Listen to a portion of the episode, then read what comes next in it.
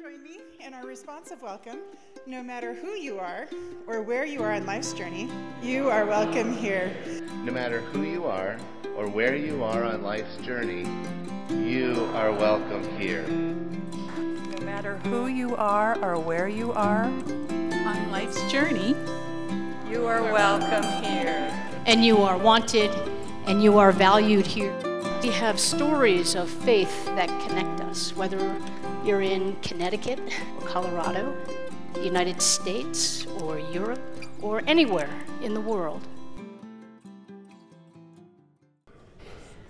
On our first Sunday uh, services, which are our communion services, we do not offer children's church. We intentionally keep this a space that is intergenerational so that we might learn and grow and worship together, people of all ages.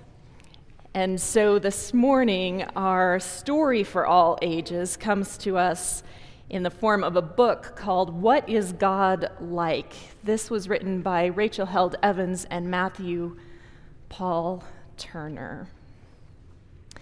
The pictures will be on the screen as well. I know that it's difficult to see just uh, the book that I will be holding, but if you'd like to move closer so that you can see the pictures as I'm reading them from here, you're certainly welcome to do that. What is God like? That's a very big question, one that people from places all around the world have wondered about since the beginning of time. And while nobody has seen all of God, because God is too far too big for any of us to fully see, we can know what God is like. God is like an eagle, sharp eyed and swift, with wings so wide you can play under their shadows. God is like a river, constant and life giving. When you grow near God, you will sprout up as strong as a tree. God is like the stars, forever present and bright. Even when they feel far away, you can always look up and see them winking at you. God is like a shepherd, brave and good, a protector who loves her sheep so much that she watches over all of them and knows each of their names by heart. God is like a fort, strong and secure with walls that are mighty and safe.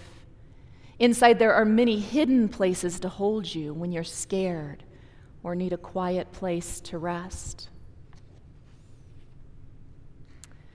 God is like a gardener, patient and nurturing. God plants, waters, weeds, and fertilizes the earth until every good thing on it seeks the nourishing sun and grows. God is like the flame of a candle, warm and inviting. With God close by, you can look to the light and see through the darkest of nights. God is like the wind passionate and full of mystery. God is both here and mysteriously also over there. God is everywhere, swirling through the world, whistling across mountain ranges, rustling through trees, and pressing against your cheeks on a breezy day. And because we know what God is like, we know that God is kind, God is forgiving, God is slow to get angry, God is quick to be glad, God is happy when you tell the truth, and sad when things are unfair. She is your protector. He is trustworthy. They are friends when you feel alone. God hopes, God perseveres. What is God like? That's a very big question. One that people from places all around the world throughout time have answered in many different ways. Keep searching, keep wondering, keep learning about God. But whenever you aren't sure what God is like, think about what makes you feel safe, what makes you feel brave, and what makes you feel loved. That is what God is like. Words of wisdom for us this morning. We are turning in our Bible reading to another time when people asked what God is like. This comes to us from the 20th chapter of Luke. We're reading beginning at verse 27 and stopping at 38. Some Sadducees, those who say there is no resurrection, came to Jesus and asked him a question Teacher, Moses wrote for us that if a man's brother dies, leaving a wife but no children, the man shall marry the widow and raise up children for his brother. Now, imagine there were seven brothers. The first married and died childless, then the second, then the third married her, and in the same way, all seven died childless. Finally, the woman also died. In the resurrection, then, whose wife will the woman be? For seven men had married her. Jesus said to them, Those who belong in this age are given in marriage. But those who are considered worthy of a place in that age and in the resurrection from the dead neither marry nor are given in marriage. Indeed, they cannot die anymore because they are like angels and are children of God, being children of the resurrection. And the fact that the dead are raised, Moses himself showed in the story about the bush, where he speaks of the Lord as God of Abraham, God of Isaac, and God of Jacob. So God is not God of the dead, but of the living for to him all of them are alive. And then some of the scribes who were listening answered, Teacher, you have spoken well. May this also be words of wisdom for us today.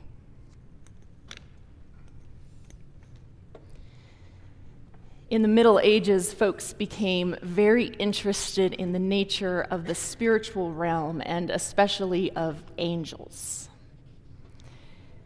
They would ponder questions like whether angels could take bodily form, or if they were purely spiritual, could they interact with the material world? And so, one thought experiment that they would ponder was how many angels fit on the head of a pin? Now, if you've heard that question asked today, it's usually asked in the context of pointing out a silliness in a line of reasoning, right? It's a way of accusing people of paying attention to the wrong things. And that's what's happening in this exchange between the Sadducees and Jesus. The Sadducees don't believe in the resurrection, and so they're presenting Jesus with what seems like an impossible scenario. Only this time, they aren't mockingly asking him how many angels fit on the head of a pin. They're asking a question about the resurrection. If a woman was married multiple times in life, who would she be married to in death? It is a logical and well reasoned and slightly mean spirited question. You know those because you've probably encountered them in your own lives, maybe around the dinner table where people start discussing important issues and then they soon find they're just arguing for the sake of arguing. Or sometimes it happens when a group is trying to solve a problem. And then someone keeps pointing out all the problems to all the possible solutions, and the next thing you know, nothing's happened and everyone is miserable. What's interesting in the exchange then isn't that this happens, or that some religious folks tried to trick Jesus with a theological question. That happens. What's interesting is that Jesus answers. He doesn't just call them hypocrites and move on, as he sometimes did when he encountered these kinds of questions. He doesn't respond with a parable or answer a question with a question, which are other ways that he taught. He takes the time to teach, even knowing in that moment that their question was less about curiosity and more about superiority. It's something that I think we can appreciate about this exchange as a community that values questions and questioning. Questions can bring us closer to God. Which is not to say that we have to entertain every question that comes our way. There is some value to knowing when someone is serious and when they just want to argue. But sometimes we're quick to dismiss questions as irrelevant when they actually have a deeper meaning behind them. And so while the Sadducees' question might be disingenuous. The way that Jesus answers it reminds us that curiosity itself is welcome. As Albert Einstein would once say much later, curiosity has its own reason for existing. One cannot help but be in awe when one contemplates the mysteries of eternity and of life. Never lose a holy curiosity. And there is plenty of room for holy curiosity when we're talking about resurrection and life and death. We ask these questions at different points throughout our lives, like Do animals go to heaven? Are angels real? Would we look like ourselves in heaven? Is there a resurrection or a heaven? And as much as those questions might sound like questions of the head, of questions of logic and reason, they are also questions of the soul. And questions of the soul deserve soul filled answers, which is what Jesus gives. Not only does Jesus promise that there is a resurrection in this exchange, but he changes the entire terms of the promise. He centers this hypothetical woman and not her relationships with her seven hypothetical questions. In effect, he's saying that her place in heaven doesn't depend on the status of her husbands or how many children she had, which is how her place in the world was measured. Her place is given to her he says, because she herself is worthy of a place in that age. Jesus shifts this in such a way that it centers the relationship between God and each of us. And that relationship is what we can center as well.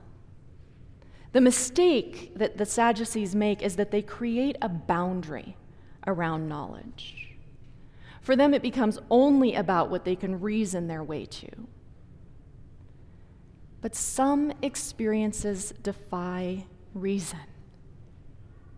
Madeleine L'Engle, who you may better know as the author of A Wrinkle in Time, writes in her book, Bright Evening Star, a story of a time when she was young, and this is how she tells it. One day I was in the bathroom, standing at the basin, washing my hands. And then Jesus was there, in the bathroom with me, telling me without words that it was all right, that there was work for me to do. I didn't question his presence, although it seemed very strange and embarrassing to he would approach me in the bathroom because I was a private and prudish child. All I wondered was why he couldn't come to me in church or when I was saying my prayers or even in the park. Somewhere more appropriate. I certainly never told anybody but I also never forgot. Or there's this one, which comes from Dr. Barbara Holmes, and it was recently shared in Richard Rohr's email devotional, which I know that some of you also get. Holmes writes about an encounter with her Aunt Grace, who had died some time before. She describes a sensation of music and a feeling of floating, and then she says, I was happy to the point of bursting. And to top off this sense of euphoria, my beloved Aunt Grace was there. I didn't see her, but I knew she was nearby. And she goes on to say, You see, most families would have poo pooed my account of flying and of visitations from dead relatives, but my family has roots in the Gullah culture of South Carolina and on the Maryland Eastern Shore mystics. And so they share a belief. Everyone knows that the dead come back. They come back and forth to offer warnings, to bring messages. And I was just quizzed by the elders. When I couldn't come up with any deep wisdom or any important message from the other side, one aunt rather pointedly said, Let us know if she comes again.